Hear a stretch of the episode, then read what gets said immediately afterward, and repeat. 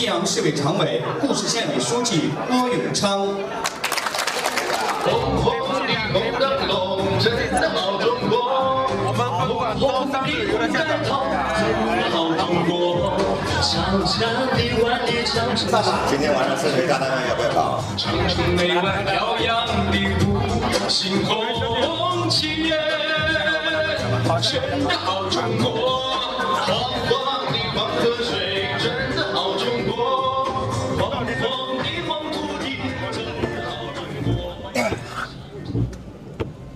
小雪。哎，为人民谋福祉的人，人民好爱他，推动社会经济发展的人，历史铭记他。今年年前我们把所有的拖欠农民工的工资都得解决完，不是光你这一户，所有的逢九必须五两一茅台，对吧？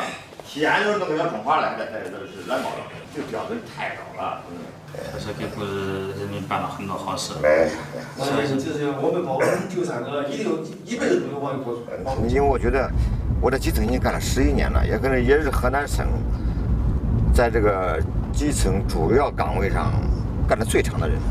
他是你看，你看这说起说起来，这个县委书记，你说都是土皇帝，好像权力有多大。省里面来一个副处长，你县委书记有点像孙子一样去伺候他。河南省第一大县的县委书记，管了一百六十五万人，觉得这个听起来就是这么权力这么大，其实不是，受制约因素非常非常多，苦不堪言。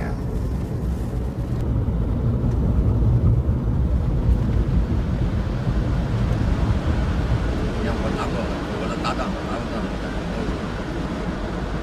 非常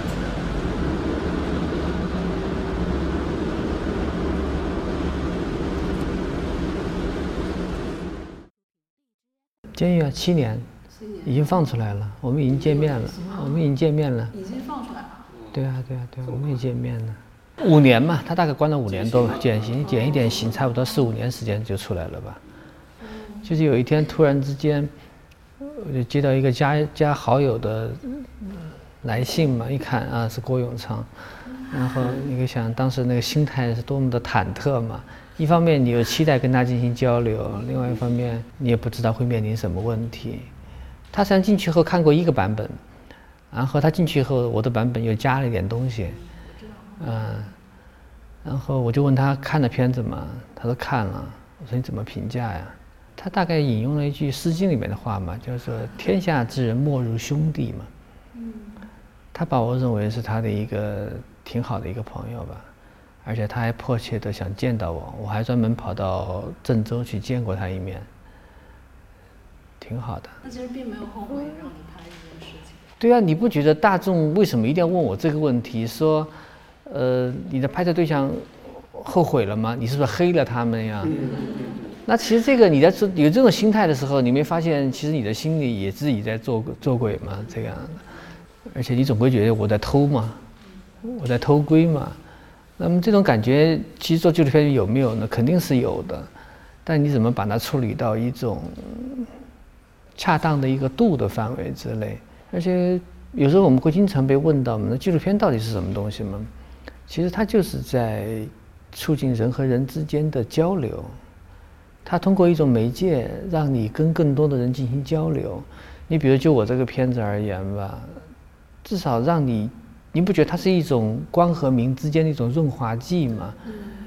就它起到了这样一种作用。它并不是你你简单的去理解这是黑，我要去揭黑幕这么一个概念。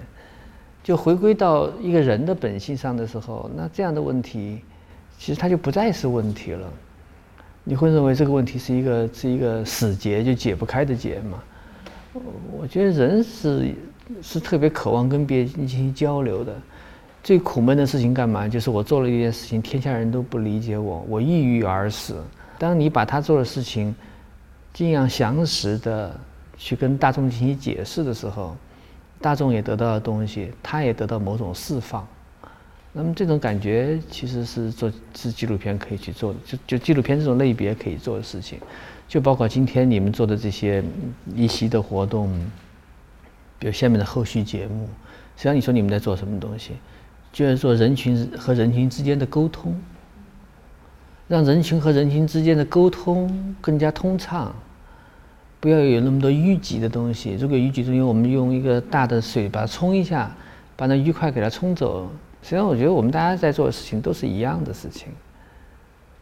你说这它有多么的逼格多高？你要做一个多么高大上的事情，其实，嗯，你退归到最原最最根本的问题上面，就是让一些人不再那么神秘，让更多的人互相能够交流，实际上就这么一回事儿。